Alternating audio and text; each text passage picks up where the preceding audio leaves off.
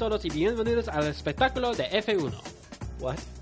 Hello, everybody, and welcome to episode 74 of the F1 show for coverage of the 2010 European Grand Prix from Valencia, Spain.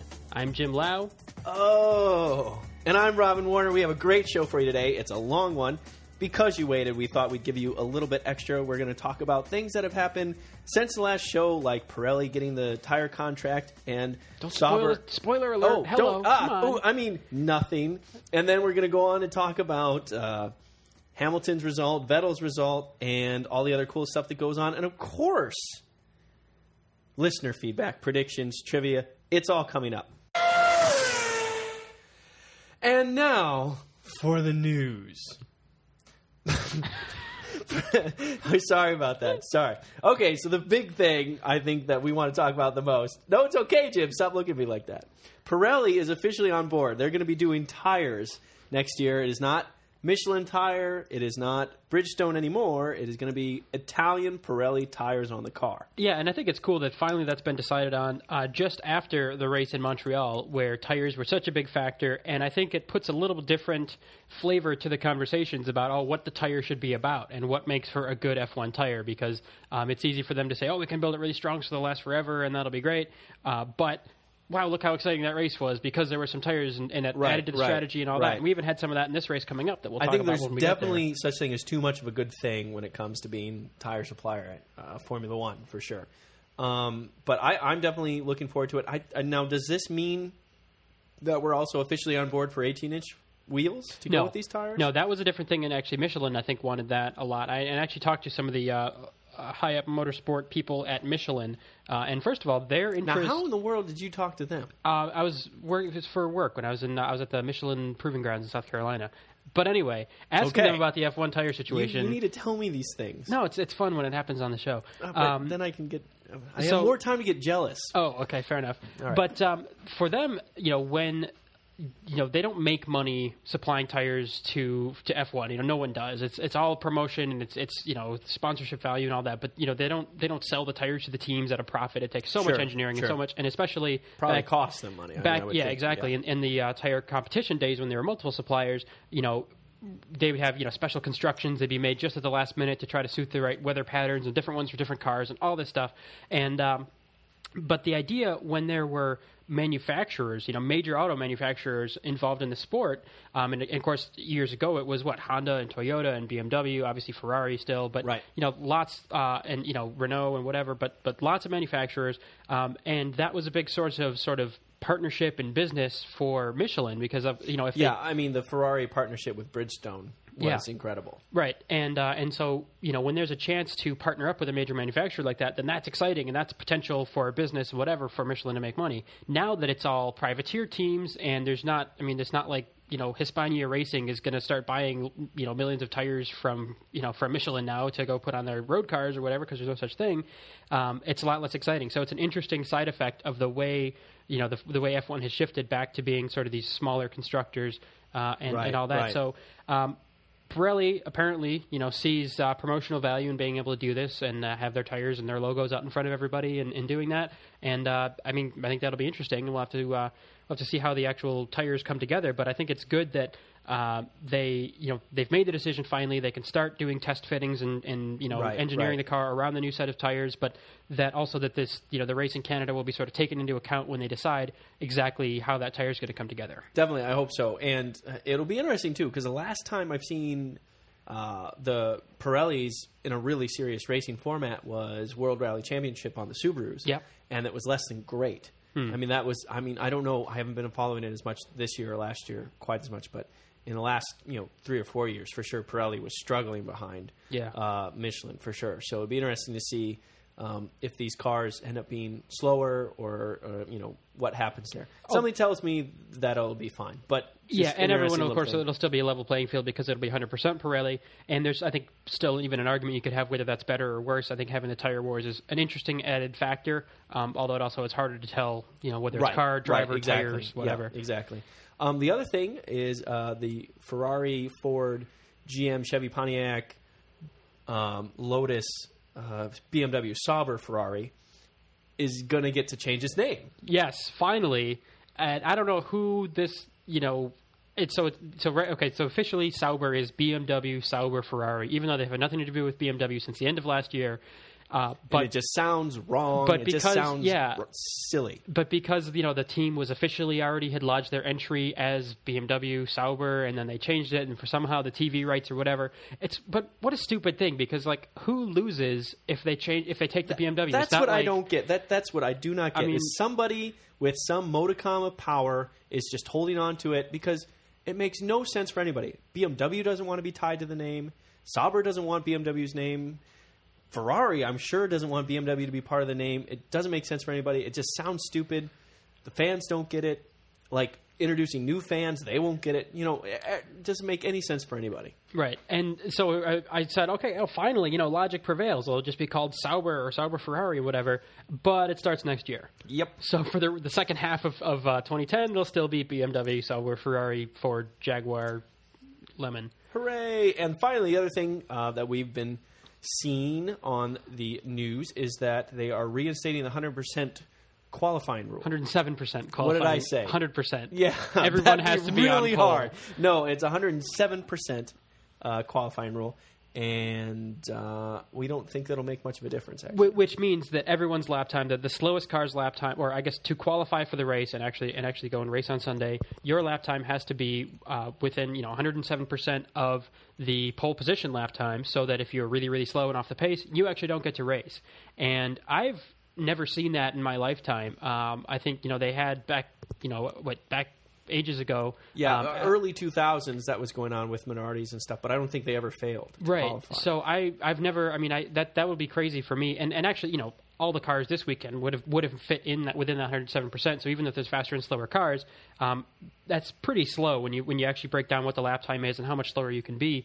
So Yeah, no, I mean, I think uh, HRT probably might have failed the first race or two yeah, um, of this season, but aside from that, And so we're it probably won't make much of a difference, but the times that it does make a difference, is that really going to be better? Because you know, yeah, HRT may have failed, and maybe their car wouldn't be up to at least the pace it is now if they hadn't been able to race that time and make that development. So it's it's tough. Uh, it, it's a tough call because you don't want you know the, necessarily the junior league and the in the in the proper cars and all that, uh, but at the same time, uh, you know everybody's got to be safe. So uh, either way, it's back. Uh, is that effective immediately? Do we think? I think so. I thought so. Yeah, so, I thought uh, it was effective. So that'll be that'll be really interesting to see if, if some car actually or, or cars don't make it into the race. Uh, that's that's not, not something I've seen in F1 before. So that's that'll be wild.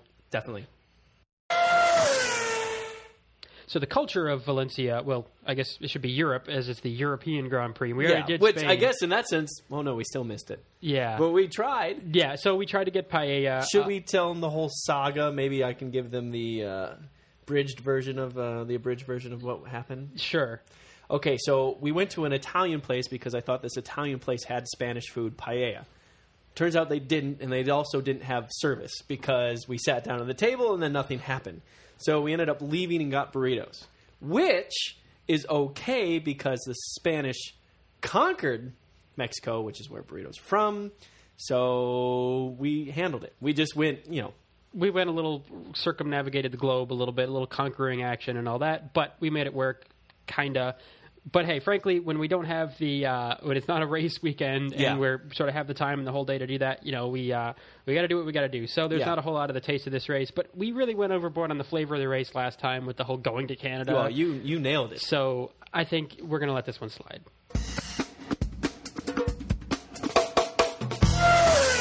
Yes, and that leads us to Friday practice. And man, was that a barnstormer, wasn't it, Jim? Why don't you say so? You tell us. because I actually watched practice. so there I was, was at a wedding. there, there wasn't a whole lot going on. Uh, the biggest thing that uh, I had that I made notes on was just uh, near the end of. Uh, uh, I think it was uh, the second practice session on uh, on Friday. You know, there was this Hamilton Schumacher near miss. I mean, this this this track. Um, it's got what like 27 corners or something. I mean, it's it's ridiculous. There's lots of like little bends that if you call each one a corner, which they do, um, it's it's you know pretty low visibility because everything is a wall. There's not Right. many flowing sections to it. And No. uh, and so you'd end up with yeah, like you know Schumacher was just backing off because this is right before start finish to uh, you know just get some space, set a hot lap, do whatever, and uh, every you know just about every corner you're coming around is is a blind corner, whatever. So Hamilton, um, it wasn't a, that much of a near miss, but I think Hamilton kind of you know drove Schumacher's off, off off to the edge of the wall, or you know, near the wall or whatever, just to kind of prove the point of like, hey, dude, you're still on the line, you can't go all slow, whatever. Just kind of, it, it didn't materialize into uh, necessarily anything. Uh, they were sort of like, oh, this could be something we see a lot of, and maybe this rivalry will come back and whatever. But no, I mean, No, it they- didn't really happen. Um, The one thing I, I heard about, and we'll get into this more, is that the uh, Mercedes cars were actually quite quick on Friday. Hmm. Is that true? I don't remember. Okay, I think it was. All right, so did you have a chance to watch qualifying when you were away on your wedding friend's wedding weekend? I no, I, I watched it when I came home, Oh, okay. but I did watch it, and I did enjoy it, and I am ready to talk about it. Okay, so Q1, Schumacher nearly didn't make it out of Q1. That was ridiculous. And it was until after the checkered flag came out that he, you know, had a lap that was enough to get him out of Q2. But that was, I mean, that was like close. It's like you know that because he did poorly uh, in in Canada. I mean, he was 13th, I think, in, Right, in Montreal, and uh, and then you know if after after all that and being Michael Schumacher and everything else, Right. Um, but it was interesting because this is uh, this is a track he's never raced at. Uh, you know, That's it's, true. It's newer than his comeback to F1, so. It's or it started as soon as he Right, left after one, right, whatever. right. Uh, so it's actually you know it's actually his his first outing on this track, and it's sort of interesting to see like as a as a you know does he just remember all these old tracks really well and sort of know their secrets and know how to get the pace there, or is he just really good at relearning stuff or whatever? And uh, his qualifying pace, was, I mean, there, not- there's there's no doubt that learning the track for the first time was somewhat of a hindrance. I would think that that might cost him a couple of tenths here or there, um, but so the Mercedes sucks. But I, yeah, I mean, the thing that I thought was most funny to me about him almost being out in Q1 is as he was going through after the checkered flag finish, like, oh, this is classic Schumacher right here. I'm like, he's trying to survive. This isn't classic. This isn't for the win here. This is for to get you know yeah in the, in the top seventeen or whatever. Right, right, right. Um, so Which, yeah, the, I mean- Mhm. yeah, go ahead. the Mercedes cars ended up qualifying 12th and 15th. Right, So I- even and that's exactly what I was going to say. Just, it just go, the cars were bad. Kubica wasn't much better, uh, and uh, M- M- Michael tried just as hard in Q2. Rosberg, Did I what I say? Kubica. Man, Kubica did do well. I was just Kubica say, did don't- do well. Okay, No, Rosberg struggled. He didn't do much better than uh, uh, Michael.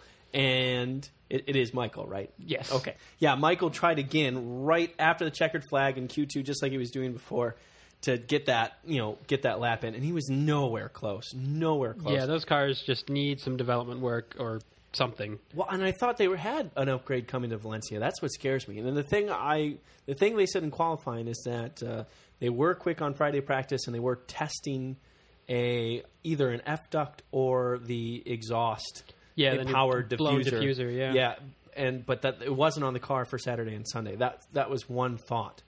But um, yeah, other than that, it was is Hmm. So dreadful. they may come back in England. We'll have to see. Obviously, the German Grand Prix that's going to be big for Schumacher fans that haven't seen him in years and all that. But but then the flip side of that was Williams. yeah, Williams had a great uh, great qualifying. Both into Q three, uh, ended up eighth and ninth for the for the start. And also, uh, like you mentioned, uh, Kubica did some really good early, uh, really good laps early on. And I was sort of you know hoping he's always kind of one of my like you know it'd be really good to see him do well in the car that shouldn't do that well for him to really Yeah. you know like a, pull a Monaco again and, uh, and get up there. But get lightning laps in in the earlier part of Q3, but then can't answer when Yeah. the other guys catch up. And then, and then, actually, Hamilton um, was looking, you know, looking pretty good in, in Q3, and uh, actually had his his what would have been his fast lap had a couple, you know, one sort of minor accident, uh, not you know, minor just kind of slide, lost a little bit of time. Then he was just pushing way hard and had a pretty big moment. Yeah. Uh, and then just aborted the lap after that. He said, "Hey, you know, he had already set a pretty good lap, and uh, but." So we figured he'd uh, he'd you know shuffle down in the order. He'd end up like sixth or something, but actually stayed third. Uh, Yeah, You know, so uh-huh, his his uh-huh. earlier lap was good enough to hold on to that, which was uh, which was great for him, even after having a big moment on what would have been his uh, his his fast lap.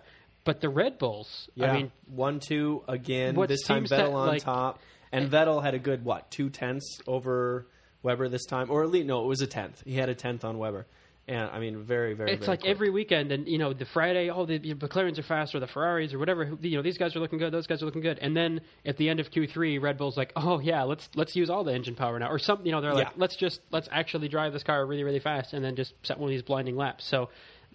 The yeah, Red Bull one two in qualifying. Yeah, uh, and like- I think also part of it. Uh, I mean, we've talked about this before in the past. I think both Webber and Vettel are very good qualifiers. They Yeah. are very good at doing that single lap, maximize the tires type of thing. I, I think that's both their strong suits. Mm-hmm. and uh, and and actually Fernando Alonso in fourth, uh, just you know just after Hamilton. So uh, you know for Yeah, the he'll screw Ferrari, that up. Yeah, there's no way. Alrighty.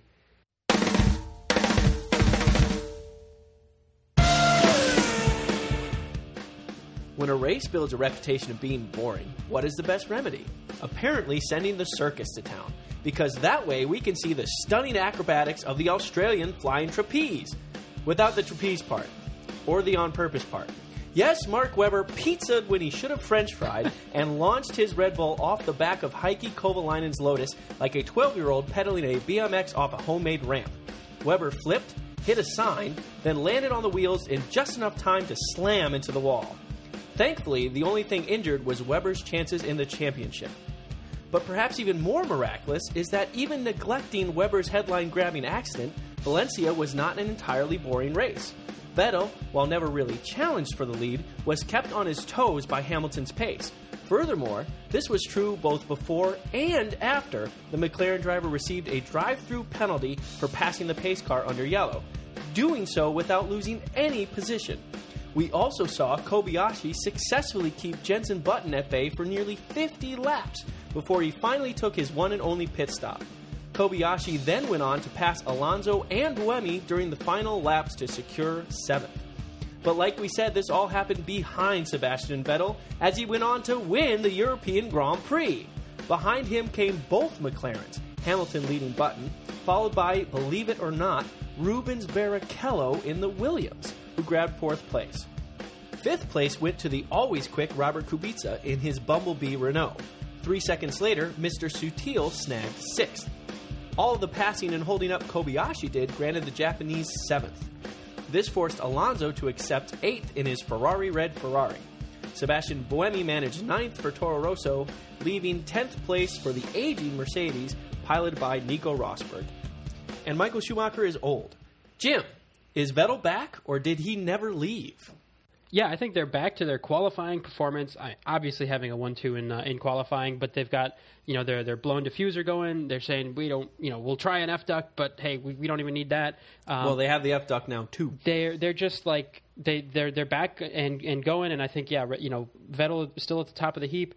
But I think uh, you know, starting from England and, and onwards, I think McLaren is so close now, and with their upgrades, uh, I think McLaren you know could could overtake that spot, and we could see a nice string of McLaren poles and all that. And I think it's uh, it's going to be a good battle because you know it's, we're getting to that mid season uh, uh, where you know the Jenson Button slash Brawn dominance was like, oh, these guys are unstoppable, and we need to stop predicting who wins just because Right, it's right. always going to be Jenson. the that was the predicting thirteenth. That's where that exactly. came from. Yeah. Uh, so I think this could be sort of that same turning point where, like, yes, they've been on top, they've been able to stay on top, and the question is how much longer they'll be there. I think, but uh, it is good to see them, you know, still continuing to do well. But see, now they argued that Valencia should not be a strong track for them because it's a little bit more like Canada, and that doesn't tend to be their strong suits. And yet they were still pole and they still won the race. So And- I think the argument is that the Britain, you know, Silverstone is going to be a little bit more suited to their car. Yeah, and even McLaren works were surprised by their pace because they said, "Oh yeah, we don't have our upgrades yet," and these guys do. So they've, you know, everyone else has improved their car and we haven't. So we're not going to do that well. Oh look, we're third. I mean, it's you Yeah, know, yeah. it it kind of goes both ways, and I guess maybe these guys ought to be all better at predicting what's going to happen with their cars or, or whatever.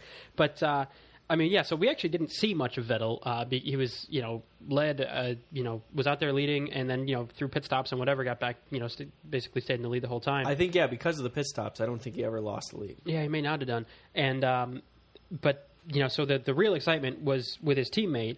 Um, so I mean, we mentioned this in the race report, but it, it's you know really something we got to talk about is this uh, massive crash for Mark Webber. Right, right. Um, and we saw lots of different angles on it. I mean, there were some good camera angles. We had the onboards and all that stuff. the the onboard was was something. The You onboard know was I mean? wild because it's like you're going. There's Like- kind of this. this it, so what it looked like to, to to me, and we talked about this a little bit earlier, but the uh, kind of this nervous, uh, like from from his Heikki Kovalainen and the Lotus in front of him, um, not really sure. Like, am I going to get out of the way? Am I going to go this way? Am I going to go that way? Are you going to take the outside? Am I going to, you know, just kind of and and this right, whole he thing happened middle, in he was know, middle of the track or whatever. He was yeah. middle of the track, and there was a hesitation and a bit of a swerve to say, "Do I go left or do I go right?" Heikki was trying to do the right thing, Yeah, and he did. But then he lifted, and when he lifted, uh, Webber was still right behind him, and that's what caused the melee. And the thing is, is uh, and I was happy to see this is that Webber was never upset at Kovalainen about it. He says, "I know Kovalainen was just trying to do the right thing."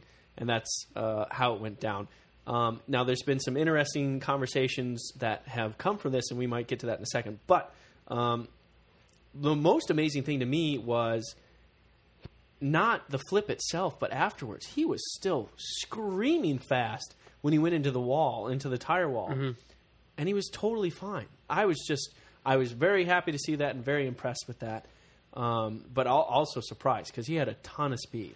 Yeah, and so it was. It kind of it looked like you know flipped over. Obviously, the whole car went airborne. Actually, hit a sign above the track, and as we were talking about earlier too, like it's a good thing that wasn't a more rigid structure because Yeah. that in itself could have caused a lot of problems. I mean, they Right. probably don't think about all that much about the signs above the track being a possible crash structure. As it happened, this one They need some of that foam padding. yeah, deformed pretty easily, so it was uh, it was not a big problem. But if that were uh, you know some like one of the you know like the pedestrian bridges obviously aren't really put in those positions, but you know one of those uh, structures that's got the safety lights on it and stuff. And Right, right. ironic if it were safety equipment that ended up causing problems, but Quite. uh, that you know crashed into the sign. But then yeah, it looks like you know kind of uh, hit the ground on the top of the car with a roll bar and then kind of flipped over, and ended up on its wheels, but. Yeah, there was a lot of speed uh, to that whole thing, and you know, got into the tires pretty fast. So we were all excited to see as soon as he, you know, tossed the steering wheel out of the car. We're like, okay, he's obviously conscious and all that, and just tossed the wheel. He's even got his, you know, his Mark Webber attitude, Yeah. and pretty much, you know, got up out of the car and was just like, all right, well, that sucked, but hey, I'm okay. So yeah, luckily no no injuries there, and that's that's the main thing. And I mean, he has made some comments. Uh, Mark Webber has about, you know, he was surprised to see an F1 car brake that early. You know, just as kind of like it's not really, you know, that Kovalainen made some bad move or whatever, but it's like, wow, these cars are way slower than ours, and you know, work very But differently. From from everything I could see, it didn't seem like he was braking early. It seemed like he was lifting to let Mark by. yeah, Maybe I'm wrong. I think I think it was when Kovalainen was actually going to brake for the corner, but it's it's hard to tell. I mean, there was there was a tiny little dive in the car and then impact, and it's Yeah. hard to say. Oh, and- he, he obviously decelerated. Yeah. There's there's no doubt that he decelerated. To me, it looked like a lift. Um, maybe maybe it was braking, and you know that that's possible, but I don't know. At any rate, it was yeah, spectacular crash. Um, you know, ended ended the, the race for both of those guys, obviously. And then there was a safety car period and a fairly long one, and the safety car and and the you know ensuing pit stops and all that actually was what sort of mixed up the uh, the early action. And, and I guess we should say too, not to, to skip around too much. Um, the opening of the race was actually pretty exciting. I mean, there were some pretty good battles. Yeah. Um, you know, for everyone being on full fuel Well, Hamilton started for uh, third, and he immediately got around Webber Mm-hmm. for second. In fact, uh, everyone and their mother got around Webber Yeah, that Webber first lap. He ended really up ninth at the end of the lap ended one. up at the wrong entry point for like Every all corner. 27 corners. yeah, yeah. exactly. um, and just really kind of lost one spot at a time for for the thing. And we never really heard if there was a problem or anything because obviously the focus then was on you know his car was totally destroyed. But if there was actually something with the car, if it was just kind of never quite had the the you know the right position for any of the corners. But yeah, there was some some good passing, uh, some some good moves going on, and then there was this giant crash, and then the safety car um, blew it wide open because then. Uh, there was small damage on Lewis Hamilton's car. Um, Right, because Hamilton uh, Hamilton was actually going for the lead. Mm-hmm. I think it was turn two or turn three uh, of the opening lap, and actually uh, his front wing got bumped by Vettel's rear tire, yes, and uh, that damaged the wing. and it was minor, but you know, so he was still going, but it was going to slow him down. So then that was the, so the safety car was you know beautiful for as far as uh, Hamilton because then he can pit, get a new wing without losing spots, and uh, and do that. And then the um, but the safety car coming on the track is it's, it's a drama in itself. So. Uh, it's, it's you know as soon as this there's this giant crash, uh, they basically say okay safety cars out, yellow flags, and as soon as you know as soon as he can get down to the end of the pit lane, I guess you know they, they let the safety car out on track. Um, Vettel had already gone by the pit I, the pit exit, and Hamilton was sort of going by just about the same time as the safety car, Right. And kind of had this uh, hesitation of like, should, am I should I, should I already go? Uh, you know, should I do I let off and get the guy in front of me or whatever? And ended up kind of you know he, he uh, Hamilton would have been out on track in front of the safety car, you know, no question, if he hadn't backed off. But I think just to sort of as maybe second guessing himself, or I don't know if the team was talking to him on the radio or something, Right.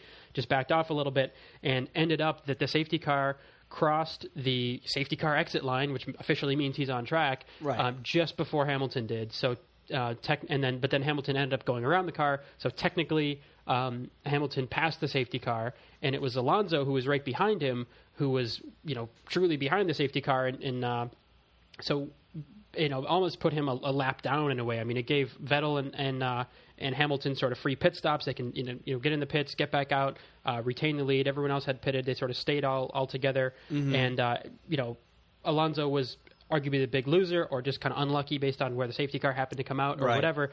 Uh, so the whole uh, you know Hamilton later got a drive through penalty for that. Uh, but the yeah, whole, so let's talk about that a little bit, right? The whole thing happened. Hamilton did technically break the rules. It was a little bit fuzzy on exactly how it went down, but I mean, when it comes to that circumstance, especially since it's a safety car, if you're unsure, he should have just backed off and stayed backed off.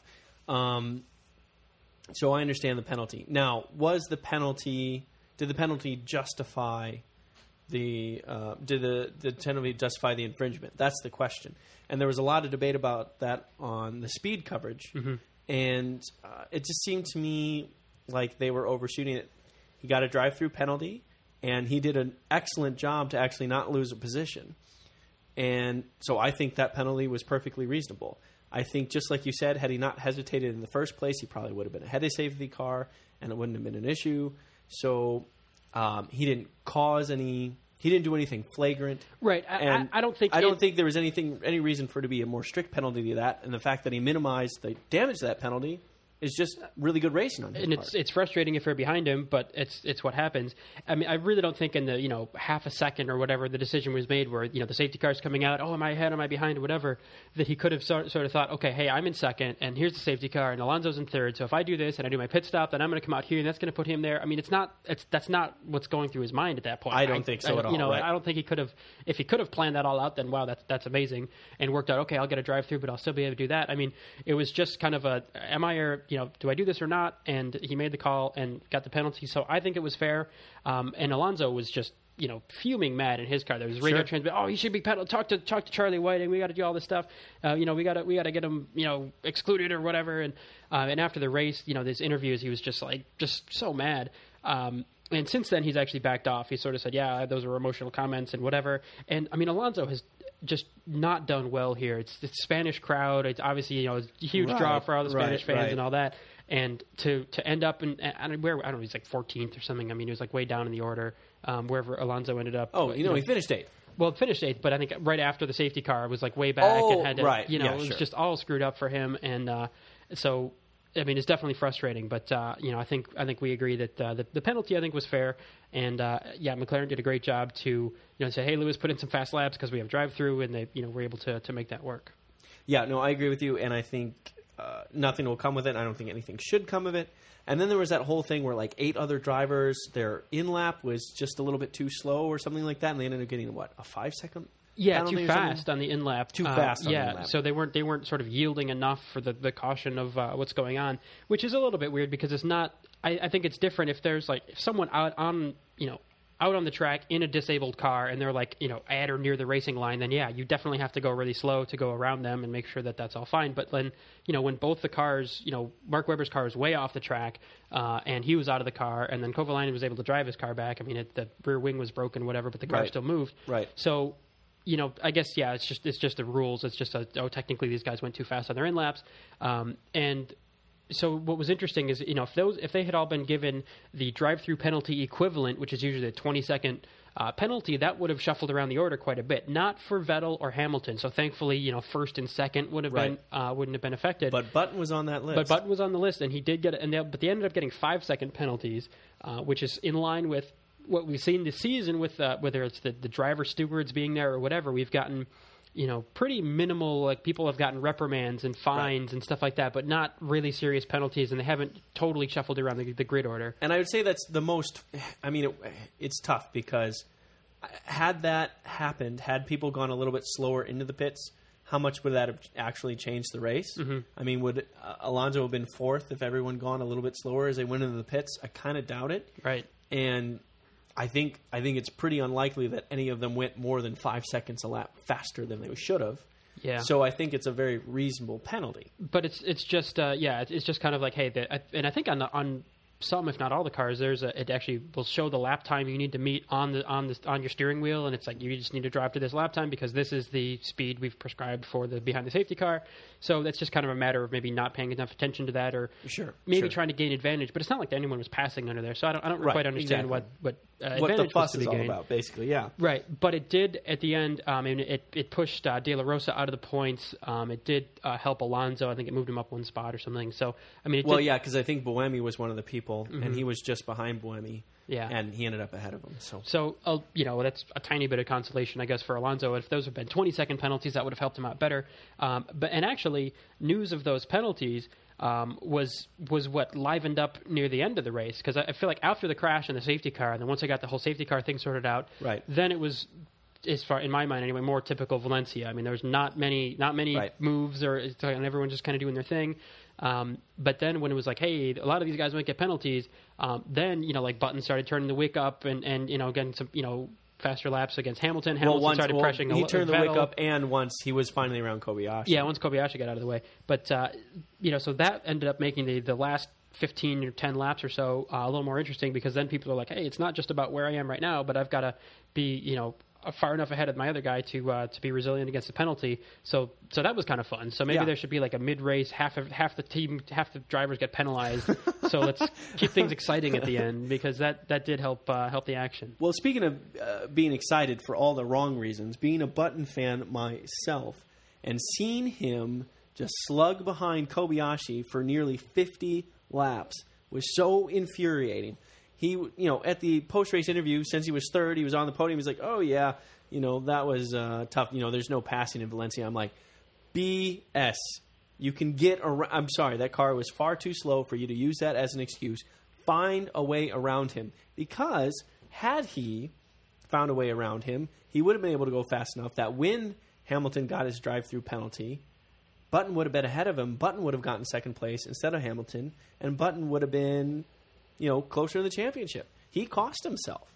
Yeah, and I guess that's because at, at the time, you know, before they knew about the drive-through for Hamilton, he would have thought, well, if I get around, you know, you know I'm going to work really hard to get around Kobayashi, maybe risk this or that or whatever, and then end up behind my teammate, and then uh, you know, don't want to battle the teammate too hard, and it's so hard to pass and whatever. But what so, if Vettel proved to have a problem? It's like that. That's happened Right. in the past. which and- which so I can I can see the sort of the, the you know keep it conservative, keep it safe logic, but at the same time, you know, you never know what's going to happen, and Right. and so it's so it's sort of always good to be there to collect on uh, anyone else's misfortune. So. So yeah, I mean it's a good point. and uh, although I got to say, you know, the, the strategy and uh, and and just even the driving from Kobayashi, um, I think was was sort of one of the other stories of the day. Uh, Oh yeah, I think he, he's worth a mention for sure because he, he definitely he got in that third place. He did hold Button off. He wasn't he wasn't as quick as Hamilton or Vettel for sure, but he was he wasn't that much slower. Mm-hmm. And then when he got out in fresh tires, he absolutely Yeah. maximized. So he started on hard tires and went for all but what four laps or something. I mean, Yeah, it was uh, yeah. you know It was nearly the last whole couple race. of laps, uh-huh. And uh, and everyone sort of you know everyone else had pitted and shuffled through, and so he moved up to third place, and ev- and everyone's like, oh, you know, when's he? You know, he's going to pit in the next few laps, and he just didn't pit and didn't pit and just stayed out there. Right. And uh, and you know everyone obviously has to use both tires, and they just I think called it right when they said, hey, we can you know because it's hard enough to pass, he was able to keep Jenson Button behind him and all that, and uh, do you know get that hard tire stuff out of the way. And it was great to see because then with whatever it was, four or five laps to go, um, then he's got a light car, very little fuel, and a fresh set of of soft tires, and was able to just go out there and set some really really good cracking laps, and uh, and even make two passes on the final lap to you know move up two spots over over Fernando Alonso. You know, Right. not an easy guy to pass, although he was probably too frustrated to know what's going Right. on, and uh, and over Buemi. So it was uh, Yeah. just you know a, a good sort of invigorating end of the race for uh, for Sauber and for and for Kobayashi. But this does go back to what we were talking about in Canada, which is when the tires fall off, that's good. That's good for the racing. It makes it more challenging. It should be that way.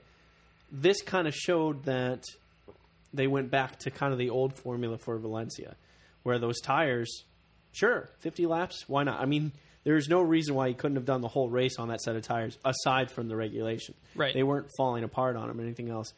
And he started with those cars when it was fully heavy and all that kind of stuff. And so, and again, that's where a race like Valencia would really liven up, I think, when you have to be a lot more careful to manage tires. Tires aren't going to fall off, especially when the cars are heavy mm-hmm. and early in the race. And so it's a shame to see what work so well in Canada, almost inconsequentially, like they weren't even planning on doing that. Yeah. But it just works out so well. And it sounded like Bridgestone was saying, "Yeah, we're going to be more aggressive because of how great that was," and then they weren't. Yeah, and I think what's what's interesting about the the, the tire situation is that. Um, I mean, if everyone's tires are exactly the same and all the cars treat them the same, then you know no one really has an advantage over another one. But what's interesting is when there are there's more than one viable way to be fast. You know, whether Right. it's uh, which we used to see with fuel strategy before was like, oh, is it a two stopper or three stopper or one stopper? You know, and and Or how- a four stopper every once in a while. yeah, you'd, you'd end up with weird things. stuff, and it was and it was a clear trade off of you know yeah saving weight and fresh tires, and you'd see sometimes you know tires without or you, you, you know t- a stop. Uh, you know, just a splash of fuel and, and new tires or whatever, um, and just some combination of, uh, of different stuff in pits, and it was just sort of more. There were more viable ways to actually go out and be fast, and then and we've seen you know since since the beginning of Mm-hmm. This year that it's like well pretty much the one stopper you use up the softs and then go to the hards or vice Yeah. versa, and away you go. So uh, that was what was fun about it. Was like you know oh can you hold on and get your tires? Yeah, they'll be really raggedy and it'll be harder to drive, but you don't have to do that pit stop and Right. you know just that balancing act, which then introduces strategy, and then that's what made it fun. Now, saying that just triggered a memory. I think they said that they want to go back to this more. They want to do this more aggressive strategy more often, but that Valencia and I think even Britain, those tires were already set. Hmm. So maybe it will be. Is it Hungary after that? I think the Hungaroring. I think maybe it'll be there that they can first kind of take advantage of this idea of making the tires wear out more quickly. So I will be quick. I will be. I will save them. all. I will not just jump on Bridgestone's throat just yet. Yeah, it's, it's Germany right after that, right after uh, Britain, then Hungary, Okay, Germany. So- and then Spa, Monza. Oh, we got some good uh, good races coming up. Yeah. So we're halfway through the calendar already, which I don't, in, a, in a way it's been a lot of races already, but in a way it's like how it's. I mean, I was surprised to find out it was July today, so I guess I'm not I'm not the one to ask about It's these what? things. Yeah, But, no. uh, and before we get off it, though, uh, we do have to give one more mention to Williams. I mean, they came up with something because um, they were they were well into Q 3 Mm-hmm. Um, Hulkenberg ended up uh, he ended up not finishing the race, and he was pissed about it. Um, but something on his car failed.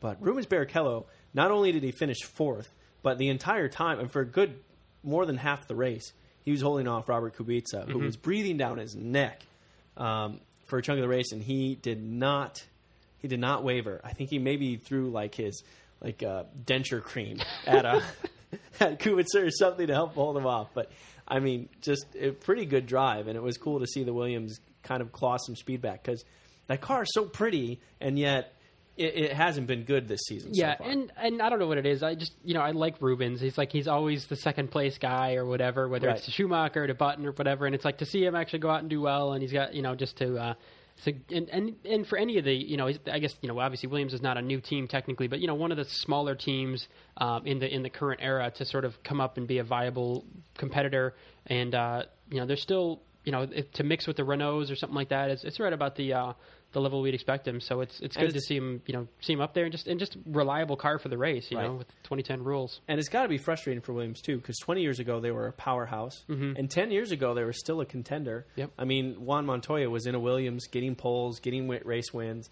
Uh, you know, Ralf Schumacher. Ralf had- Schumacher was in the yeah. So I mean, uh, it's tough. So it's good to see them, you know, at least be a strong mid-pack team. And you know, I'd love to see them get on the podium a little bit more. And I- don't know if you want to talk about this or not, but uh, there was some discussion about rule changes that need to happen because of Webber's crash, because of the Kovalainen incident, the movable rear wings and the blue flag stuff. And Yeah. uh, your thoughts on that stuff? Well, so first of all, I ended up watching BBC coverage for this one again, and David Coulthard uh, just and every you know as soon as that crash happened, the moment they started talking about it on air, and the, everyone he interviewed, uh, it became like his personal mission was to like inform the world that hey, this is going to get worse. Like, and and his you know logic being.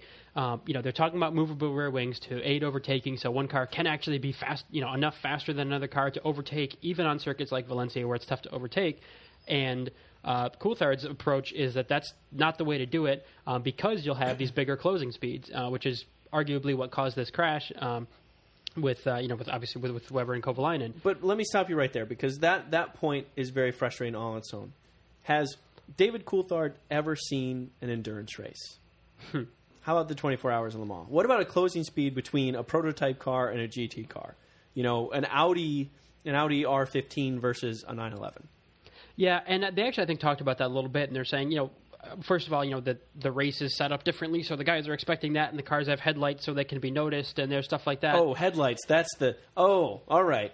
Good point, DC. so, yeah, I mean that'd be They've got headlights on their cars. uh, take it, yeah, to mean what you will. But I mean, so with with you know, I think their point being, you know, with F one, with the margins being what they are, um, even you know at a higher level than uh, than you know the Le Mans prototype cars and all that. Um, eh, For me, that's weak. for better or worse, that that was his point. I'm, I'm What? not- It, okay, so this was the argument I had with you over dinner. What if someone has a piss poor exit on the previous corner? I mean, and could- his and his yeah. speed's way lower. what if that were you know a vet, you know Vettel who just happened to you know get the corner wrong and he Right. was and he was just going slowly? It would be the same situation Or as what the if slow Lotus. what if a top team was having a brake issue and had a brake way earlier and if just realized that? Michael Schumacher forgot where he was and just slowed down at the wrong place? Could happen. Uh, so yeah, I, I think the Michael Schumacher pulling out his paper map, but just unfolding it. but the, the argument is valid as far as how do you? I mean, it's sort of a how do you overtake or how do you how do you allow overtaking on these circuits? Um, if you don't have a difference in speed, I mean that's what you need to be able to make a pass. Right. Um, otherwise, you know, I don't think anyone wants a situation where like the, the front car, it's like, oh, if you're being gained down, then your car loses 50 horsepower, so the guy around you can get around. I mean, that's, Oh, you know, God, like, no, yeah. So, and there's there's been some other things talked about, and uh, you know, one is uh, like a, a, a digital slipstream, and actually, uh, you know, the Digital slipstream. yeah, we're using because you know all the cars have high high accuracy GPS. They know where they are and they know lap times and all that. You know the, the FIA computers or whatever. So um, you know the the argument being instead of um, you know taking away anything from from any car, but just basically. Um, having the adjustable rear wing to just you know give you back the downforce you lose by being behind the car in front of you, um, just to uh, you know help you get more through the corner better. So it wouldn't be necessarily like flattening the wings out on the straight, but when you're right behind this car, uh, you know you're right behind the car, the aero's getting all messed up. Um, you know it gives you more wing temporarily, you know because you've So something not in the driver's control Right. adjusts the wing to basically make it based on position with another car. yes based on hey, hey you're you're this far behind the car in front of you. Is this therefore- something like Charlie Whiting would be doing, like overlording over the wings on various cars, or would this be I- automatic? It, would it would have to be an automatic system uh, and and and work the same way. But basically, that way, um, it wouldn't be the case where now you know you've got a car, you've got I, that sounds so a ridiculous to Jenson. Button coming up behind a Kobayashi or whatever, and it's like he would have the pace, except for every time he gets behind the car, just close enough to pass, he loses his aero and he can't brake his but late. by the that. time, but by the time you feel that, I don't know. I just So anyway, It- there's there's yeah. I mean you've got to be able to pass though. There has to be a difference in speed. And I guess the question is how to either manage that safely whether that's more of a political thing. I mean in this in, in this case too it wasn't for position. So it was this was you know a, a back marker case. And I, I think also that the issue got a little bit confused in in, uh, in that case because they said oh we need this 107% rule. But it's like well Lotus was within the 107% it's Yeah, not like yeah. this car It's- was way I, I just way think it's whining. I think it's absolute whining. And if you go back to the history of Formula One, the gaps. I mean, except for maybe a year here or there, the gaps have never been tighter. Even with these new teams, they're actually doing pretty darn well. Mm-hmm. I think the most interesting idea I had was give up the whole concept of a blue flag and um, the fact that if you're a lap car, you have to get by and say, screw it, you're racing, period. And the lap car doesn't have to give, and he can race at any point in time. Yeah, and actually, Tony Fernandes at Lotus uh, had has made that argument and says, "Hey, these are the best drivers in the world and the best cars in the world. Like, if I'm, you know, Lewis Hamilton making my way through the field, I ought to be able to get around a slower car. If he's that much slower, then I ought to be able to pass him. Right. Um, but I, I can just, you know, so many times if you've got a, a really good, you know, battle for the lead and they're making their way through traffic and some slower car ends up affecting that a whole lot. I mean, it's it's yeah, it's racing and yeah, you know, that's it's up to the drivers to, to manage that and get this get their cars around the other guys. But uh, man, it'd be really a shame if uh, you know then some back marker gets some idea about oh, I mean, I don't have to give way. I'm just going to make my way through this corner and they end up taking each other out and it's you know affecting the outcome of the race in such a huge way for something that you know isn't for position. So I, I'm not sure I agree with you I think. on that. Well, I think there's a difference. There, there doesn't have to be black and white like that. I think you can have, I would say, if you're a lapped car, much more strict rules on passing. For example, you have one move to defend if you're a um, if you're racing each other, but you can't do anything more than that. Well, if you're a lapped car, you can't defend at all.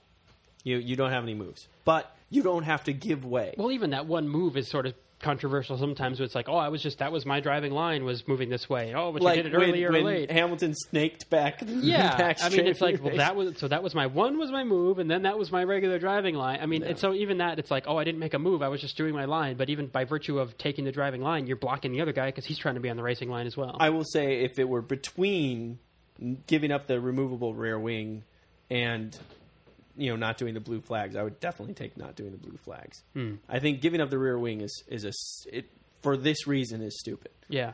Well, and the other thing we have to, to remember too is uh, the reintroduction of KERS next year, and something that well, a couple of things actually you and I have talked about uh, previously. So one is with a more a, a bigger boost of power from KERS. Mm-hmm. Um, I mean, yes, there's going to be a difference in closing speed, but I think at the driver's control, like you know, if if I've got a KERS button, I know exactly when that well, closing speed what. difference is going to happen.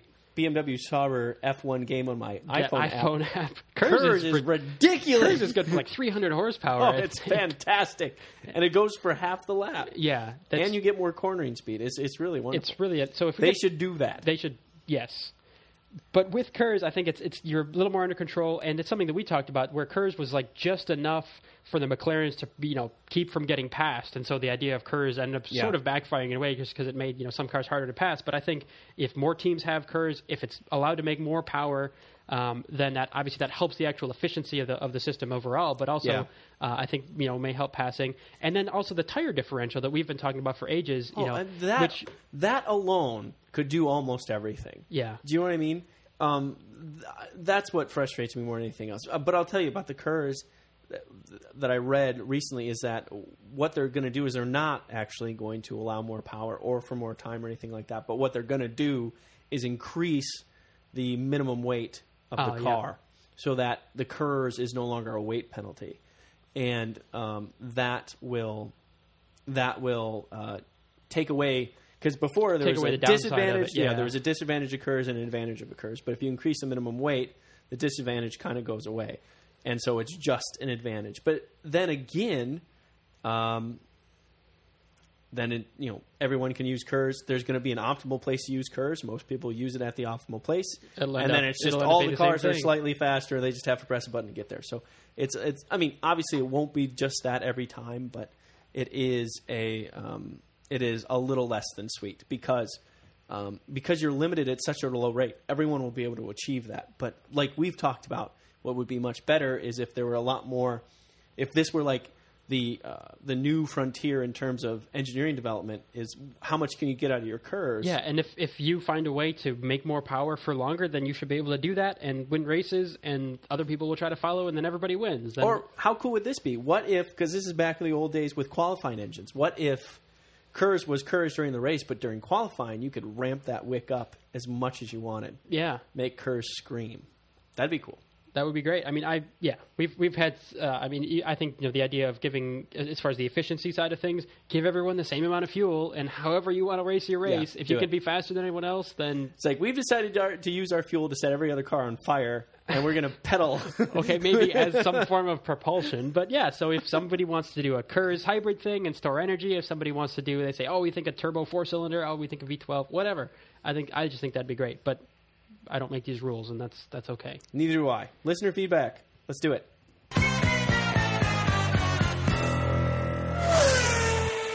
Yes, now that you know what we think about everything, let's hear what our fans had to say. It was just about everything this time, wasn't it? We, but hey, man, when we we, we did the show late, uh, based on listener feedback. Actually, I want to I, I do want to mention that. So that was actually that was your idea, Robin. But um, it was. So you were going to be gone over the weekend, and we couldn't do the, we couldn't actually you know watch the race and do everything on Sunday. Yes. So we I was we at a asked, wedding. We asked you, we asked the fans, and said, hey, would you rather you know we can do a quick show with one of us, or wait until uh, until later? And here we are, and and and everyone who responded. Um, was uh, just said, "Oh yeah, do it later. It's great." So uh, Yeah, and if you didn't get that message, if you're saying to yourself, "I never heard any F1 How- show never you asked ask me, me that?" what's that?" We didn't send a letter to everybody. No, we asked on Facebook and Twitter. So if you want to be a part of this whole conversation, a part of the group, a part of all the friendship, I would say, you know, I mean, these guys like us. That's what it says right on Facebook. says right there. So um, just go to the Facebook page. It's uh, facebook.com slash the F1 show, or is it F1 show? Doesn't matter. One of the two. F1 Show. F1 show. Or you go to the Twitter thing and Or just go to f1show.com. and Yes! There's links to everything. Even there, better. Do that. And you can reply to our post right there. Moving on, we Yes. had tons and tons and tons of comments. We had a bunch of comments right on the f1show.com page, which is really the place to go, as Jim said, because everything's right there because we're super sweet. Um, just, I'm going to bust through these real quick, go through a couple of them. Kyle Hilton said, Great show, big fan of the show. Appreciate that. Um, he went on to say some other things, uh, but we just do not have time. But thank you for the comments. Um, Ranson F1 said, Hey guys, another great show mostly due to the fact that you read my comment. Now, this is the guy that was talking about Liuzzi and how sweet he was. And um, he said, just to clarify my comment on the last show, I meant Liuzzi regularly regularly beats other F1 drivers in karting. I was commenting from the waiting room of the OBGYN, which is not a comfortable place for a guy to be hanging out alone. no, I am not a freak. That I was, was waiting for my wife. That was a lot of information for an F1 Show commenter. But Ranson, we appreciate it. We appreciate the openness and the honesty, and we do hope your wife is doing fine. Um, also, thanks to Cam McGrath, who also said the show was great. Barry said, "Yet another great show, guys!" With fifteen thousand exclamation points afterwards, and a happy face emoticon. Wow. And um, he also In wanted internet currency, we're millionaires. I know. he he also wanted to clarify his comment. In my last comment, I didn't mean Webber would end up in the Wall of Champions along with Vettel. I meant Vettel would end up in Webber again, which sounds kind of sexual. Um, uh, we also want to thank John Stegman, who also said another great podcast as usual, and uh, Matt Pattison, who said, I got to this podcast late this time, but definitely a good one. Being from England and a longtime Jenson Button fan, um, I am almost very happy with the current state of affairs. I have my tickets for Silverstone this year, and uh, he goes on to talk about more things. So, again, thank you for all those guys. Yes, and on Twitter, actually, uh, Sean posted a link to a an article from W uh, WTF1, a, uh, a blog. But uh, apparently, name. Jenson Button had a clause in his contract with Brawn GP that if he wins, if you know, if I should win the championship while I work for your team, I get the car, or you know, one of the cars I used while during you know during the season. And which I'm sure when he signed that agreement, when it was you know back at you know when it was at Honda, and they said, hey, you're making all this money, but we're going to be our own thing. We're going to be Brawn. You're not going to make as much money, but hey, we'll we'll give you the car if you win, right? They never thought he would win the championship. Sure. He won the championship, and then they Yes, were like, "Oh, we have to give you a car, don't we?"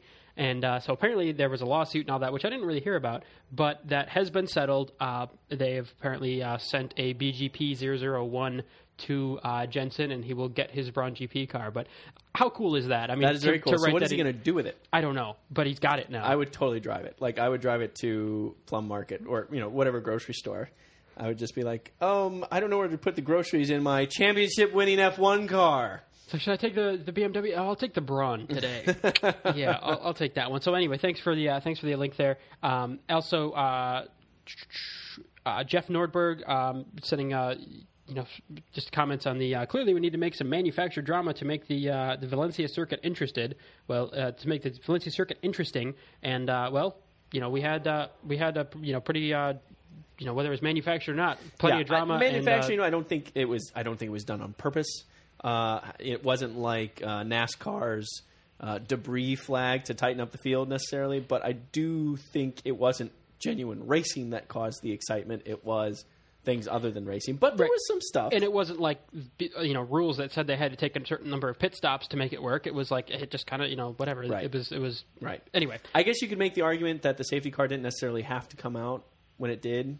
You could maybe go for that argument, but uh, aside from that, I think that's a stretch. Yeah. And what we've seen so far this year is some of the races will be more exciting than others, but you know things have been interesting partly from weather, from safety cars. Just you know it it, it all kind of works out, and I think Right, you know right. there's I don't think it's it's not like after Bahrain where it's like this is a travesty. We need to fix this. It's just kind of like yeah, Right. some, some will be more exciting. Right. Stuff will be interesting, and you know we haven't seen some weather in a while, and I don't Yeah. know maybe England or whatever. Canada was awesome, but a lot of that was with the issue with tires. I mean, that wasn't planned. Let's not forget. So, Yeah. um, you know, you're you're absolutely right.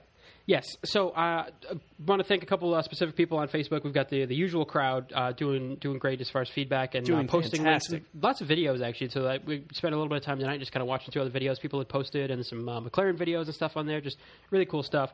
Um, I want to thank uh, uh, Jaffa Graves. Actually, had a comment. He said, "I hate Ferrari. Do they want the stewards to dictate the position and pace of the cars? I'm not understanding what isn't fair about the drive-through for Hamilton.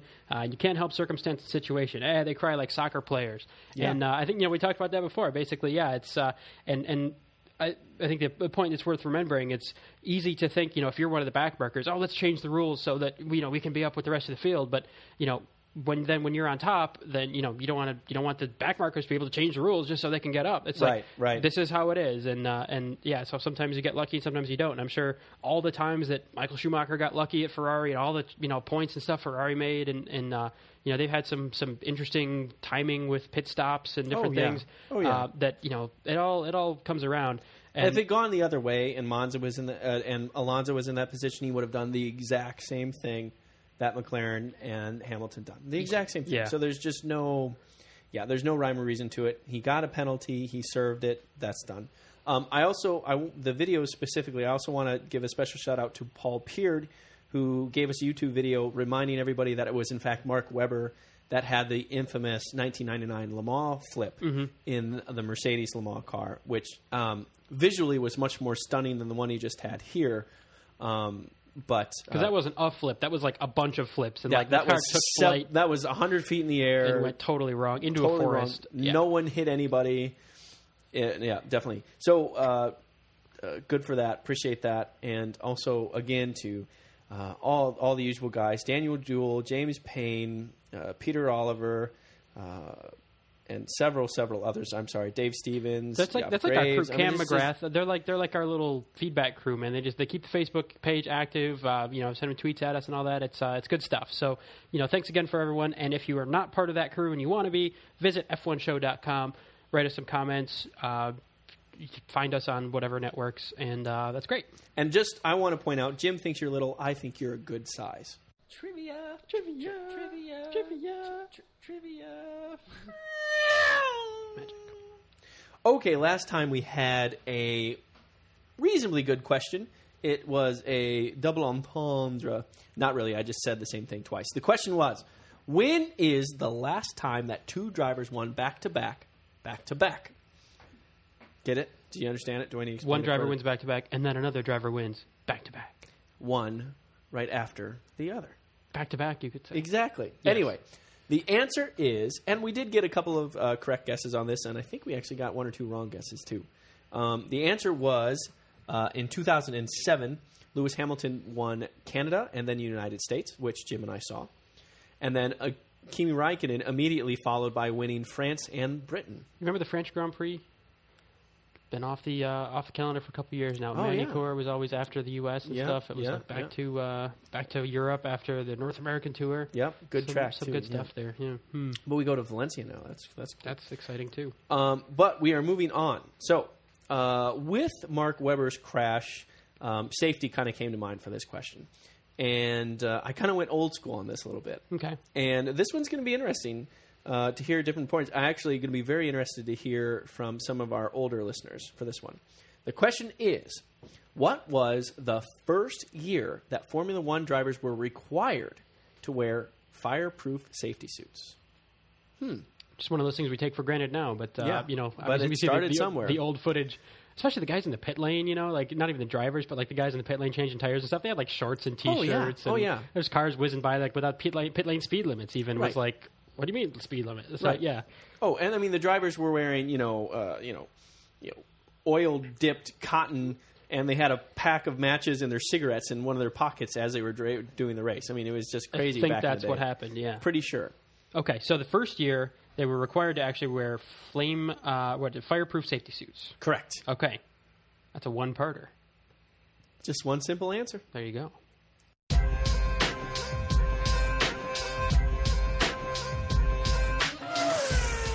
Yeah, you know, we're kind of running out of time, so I think we don't really need to do predictions this time around. Uh, Yeah, we'll you just would skip say to- that. So anyway, I'm Robin No, Warner. you know, hold on. Wait, what? Hey, no, I, Jim. It's let's going let's. Uh, let's just just take a minute and let's just see what the predictions were and how close everyone was. Oh, fine. I mean, I think it'd be best if we just moved on. But So the stat model, the stat model, all it does um, is says whoever was on pole last yep, time has got yep. pole this time, and, and and so won, since because thing. Hamilton was on pole and won the race in Canada, Mm-hmm. it predicted Hamilton to be on pole and win the race in here in the European Grand Prix in Valencia, and it was wrong.